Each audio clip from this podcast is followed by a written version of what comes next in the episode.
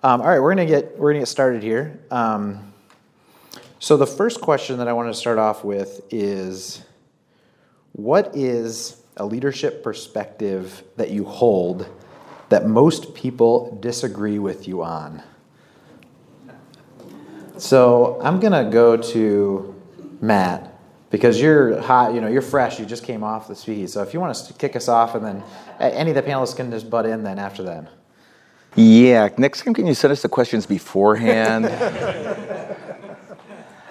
uh, a leadership perspective that may not. Uh, I don't know. I, you know, I, the the things that I talked about up, you know, here today. You know, I, I believe in simplicity. I believe in, you know, how, how do you drill it down? How do you take stuff away, not add, and make systems more complicated? I think that just as people, and I don't think it's just leaders. I think as people, we always overcomplicate things and um, think that that additive process is how we add value. Uh, I think it's just the opposite. That you know, taking stuff away, simplify, simplify, simplify to its very base, most basic components. Because when it's simple, it's easy to communicate, it's easy to direct, it's easy to guide, it's easy to line. People understand it, um, and sim- simple is hard, man. You know, I mean, people uh, you know think about you know. Um, some of the you know the beanbags they, they create like giving tours this is my favorite man. Like we'll be given a tour and you know we've got these automated machines that are spitting out beanbags every eight seconds right? And people are like well i didn't expect that.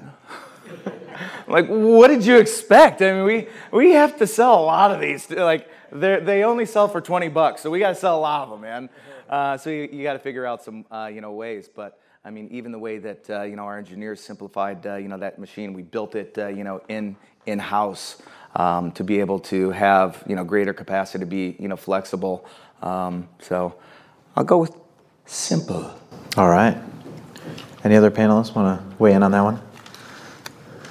Sure. Um, for me, I'd say it's um, the comments I made about trust. It, I, I, think that um, not everyone probably agrees with me on um, you know, kind of like trusting big is, is, the way I would think about it, right? Is that, um, you know, a lot of folks in leadership, like they, they have a tendency to, like, they hold things, right? And the way we've done them and the way I see it, and it has to be that way. Um, but again, that was the car analogy that I used, right? That um, usually when you take things that you really value and you go ahead and trust somebody else with it, they actually take better care of it than you do of your own crap, right? And um, and so you know that's what I would say.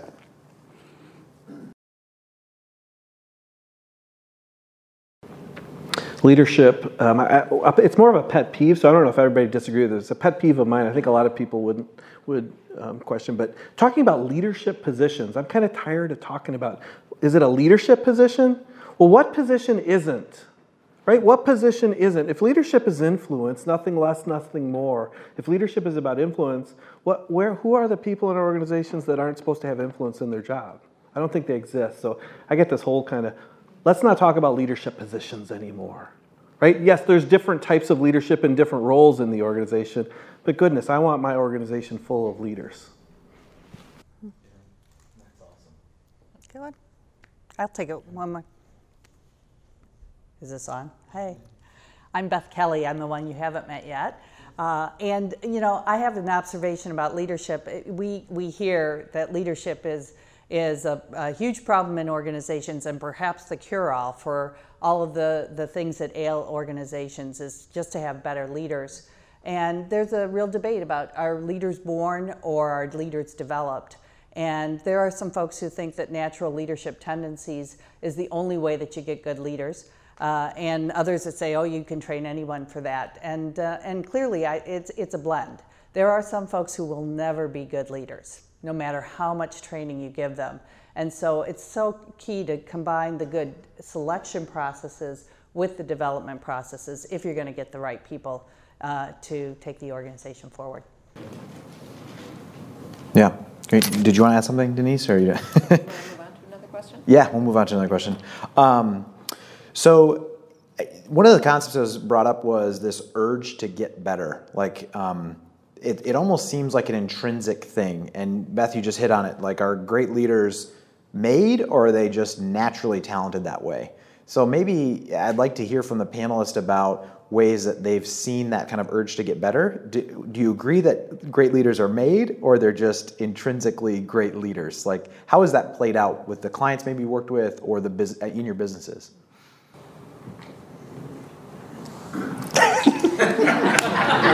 You're at the end of the line. Hi. We're all looking at that.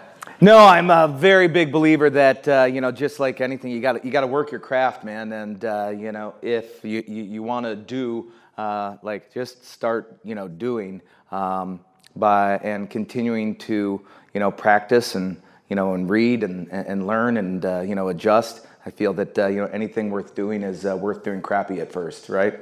I don't think that most people walk out of the you know uh, you know the the womb walk out of the womb. I was a big baby. Still am. Uh, and like, are just like, have it all figured, uh, you know, out as far as uh, leadership. You know, I mean, it certainly wasn't that way for me. Uh, I've really had to, you know, work at it and think about it. Um, you know, I mean, if you go back, uh, you know, 10, 10, years ago, I don't know if I was a very good leader at all. Um, but uh, today, I feel. I feel at least better than I did, you know, 10 years ago, and that's because I, I, I worked at it.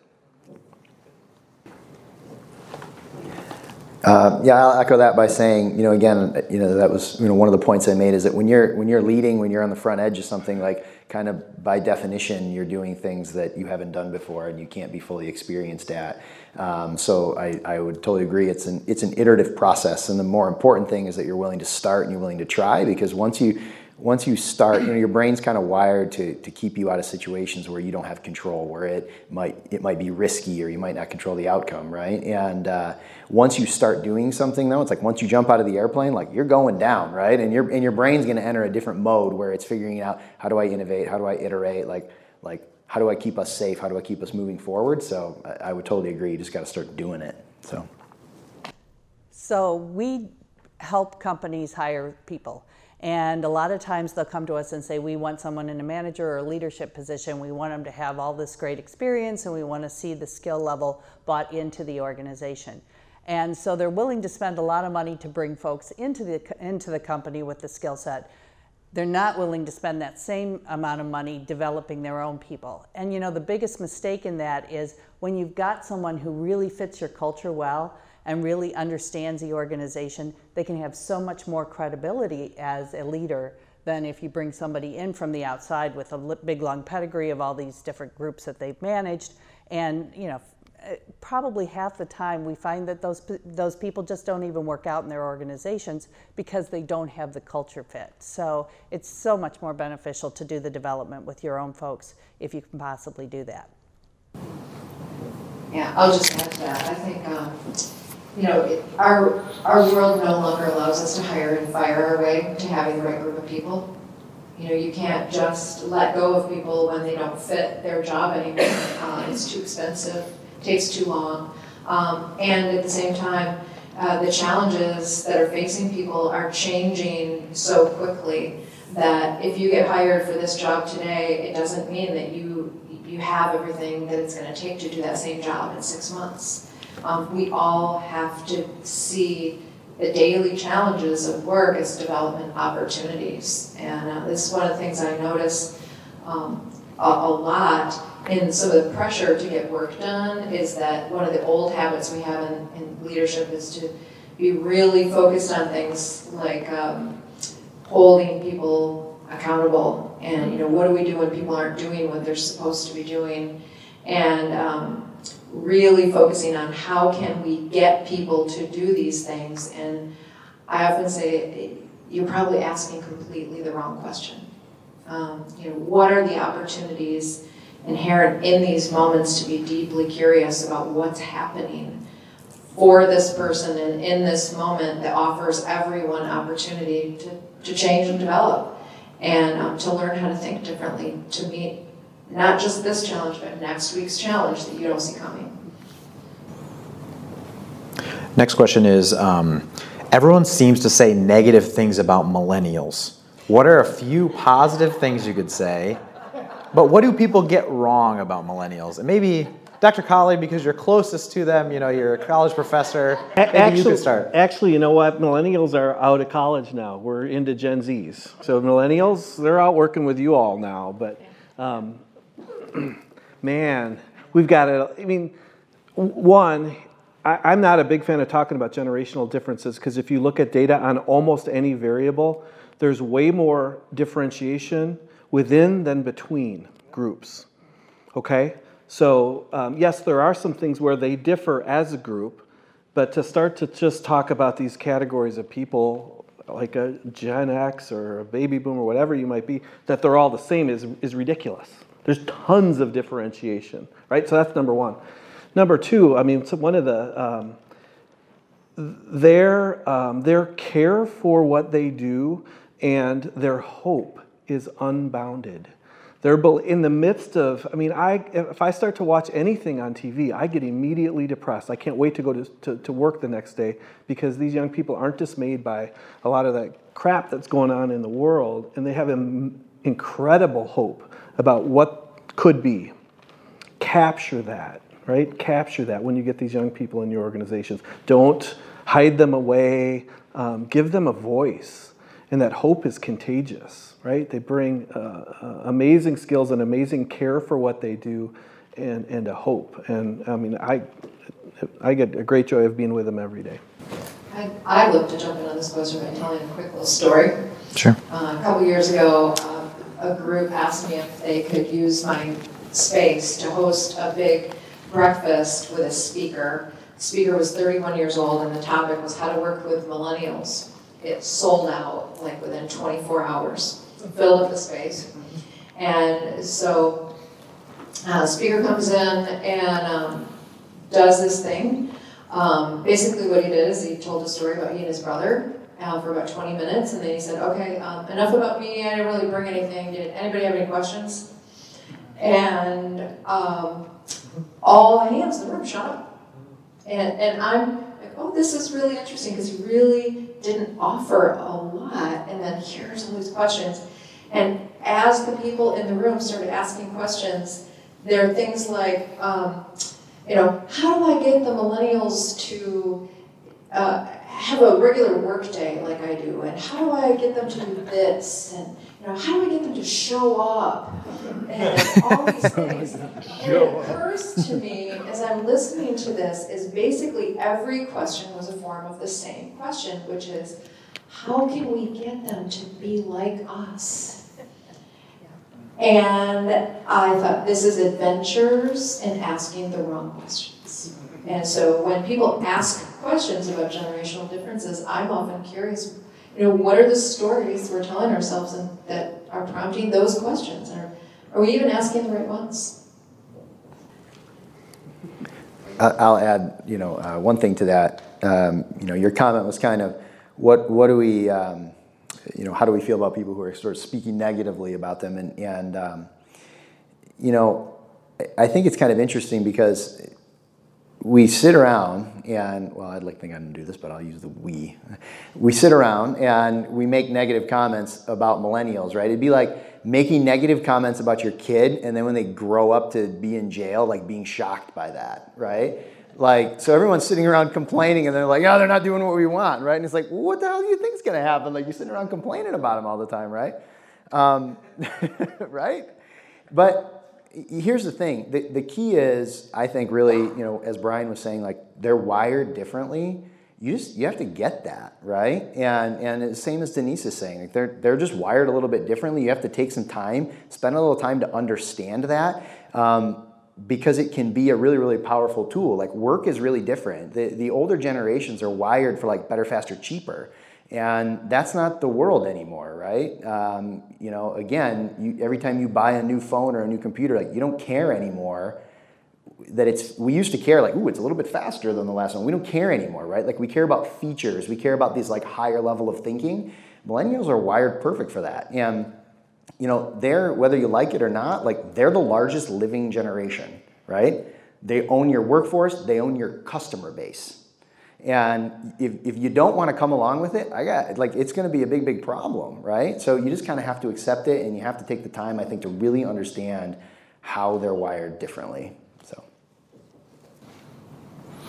What other shifts do you see, um, you know, with a generational shift in the workplace? What other shifts do you see that are happening? I mean, you guys hit on some of those in terms of like feedback and employee reviews, but um, you know, in, in all in your businesses or in the companies you're consulting with, what are some of the big shifts that you see that maybe are on the cusp of changing or um, that are just upcoming that you know people in the audience can can be prepared for um, beyond what maybe we discussed today? What are some of the other things that are changing?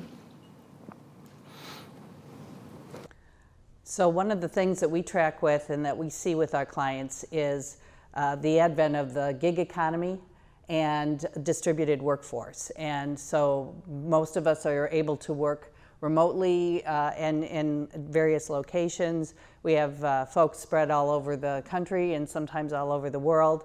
And how do you, uh, the challenge is how do you build relationships with people when you only see them via, via teleconferencing or when you're, you're only communicating with them electronically?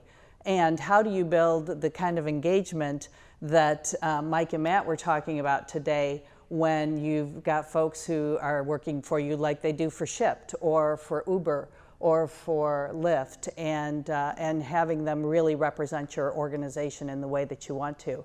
It's, it's a challenge and it's a conundrum that nobody has a solution to yet. And so, you know, whoever comes up with it's going to make a million dollars probably. So, but that's, that's the biggest challenge that we, that I think that, that's coming forward for, for our, our workforce.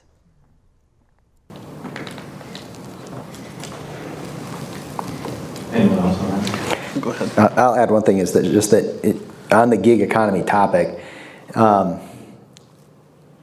I think that we we're going to start to see a change in that the risk isn't that your millennials or your Gen Z workers are going to leave you and go somewhere else. What's going to happen is that they're going to start their own operation. That is what's going to happen because most of the companies they're not, they're not getting this right, and they can't find what they need. It's very easy to start a business right now, um, probably easier than it has. You know, from decades we saw entrepreneurship decline that's changing. And I think you're going to see that really, really reverse for many of the reasons that it's easy to work from anywhere, gig economy, they can move in and out of jobs. You know, we complain about millennials and that they job hop, but then like we want things like Uber and Lyft and Shipt where it's all about like moving in and out of a job on like an hourly basis, right? It, it that is really, really the risk is that your your millennials and your Gen Z, they're going to become your competition because they can't find what they need somewhere else. So So I know, Brian, you, you didn't want to talk about this, but what is the difference between Gen Z and millennials? Like, what are some of the differences that you guys are seeing seeing in those two different um, spheres? I, am not sure we know enough yet. Gen Z still right. I think Gen Z maybe starts at people born in '97 or something like that. So, um, you know, there's we haven't seen them in the workforce yet. They're just Gen Z would just be coming into the workforce. I think my right my son is 21 and he was born in 97 and so we'd be right at the the cusp of that. Um, I, I, think it's going to be similar I don't I mean I think it's going to be similar along those lines. I mean they're they're growing up in an environment a big part of their memory will be our economy that struggled right? So these these are um, in that last recession that seemed to go on and some people always you know where are we in it now? But a lot of what their living memory was was around um, in their families around um, financially challenging, a lot of uncertainty, um, a lot of very uh, fiscally minded, careful decisions, but also this unfettered kind of um, take advantage of things and, and, look for opportunities in life. Um, I'd, I'd, second that. I think that the what they're what we're going to see more of is um, because the gig economy becomes a, a, real option for a lot of people. The flexi- they they'll trade flexibility and autonomy for salary for a big part. Salary still important, but we're getting to a point where it is. It's truly what research would tell us: pay people fairly, right? And that so they're looking to be paid fairly. And if you're not paying people fairly, you have no no chance of motivating them. By the way, right? You got to pay people fairly. Um, but then they're looking for the, the, these things that we might be able to offer around flexibility and autonomy and another week of vacation whatever all of those things are really really meaningful a lot more meaningful to them than they are um, other older generations. I wanted to open it up in case maybe the texting wasn't working. Does I wanted to open up. If anyone has any questions, you can just raise your hand and I'll call on you, just so you know. Um, but uh, one, so if anyone doesn't have any other questions, um, I want to end it with uh, what is one like thing that keeps coming up of a question that someone asks you related to what you do and all of you, uh, you know, here, the reason you're talking is because you have experience around people, culture, business. Um, what's like one thing that you're like, man, I feel like every day someone asks me this question and you have the same answer. You know, they keep asking you, you're almost sick of answering this question. So I'd like each one of, one of the panelists to answer that. I'll go, I'll go first. It's really quick. It's not the question, but it's the answer that I give people, especially my account, my wonderful accounting-minded people, my engineer-minded people, um, anybody that studies something that where there's black and white answers. My answer almost always is it's it depends. The people ask me all the time, is it this or is it that? And it, it depends. It's a, it, the context matters a lot. So let's study it and figure it out. So that's mine.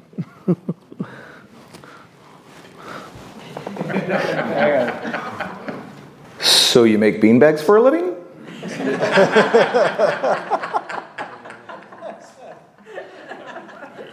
yep. My question's a little more complicated than that one.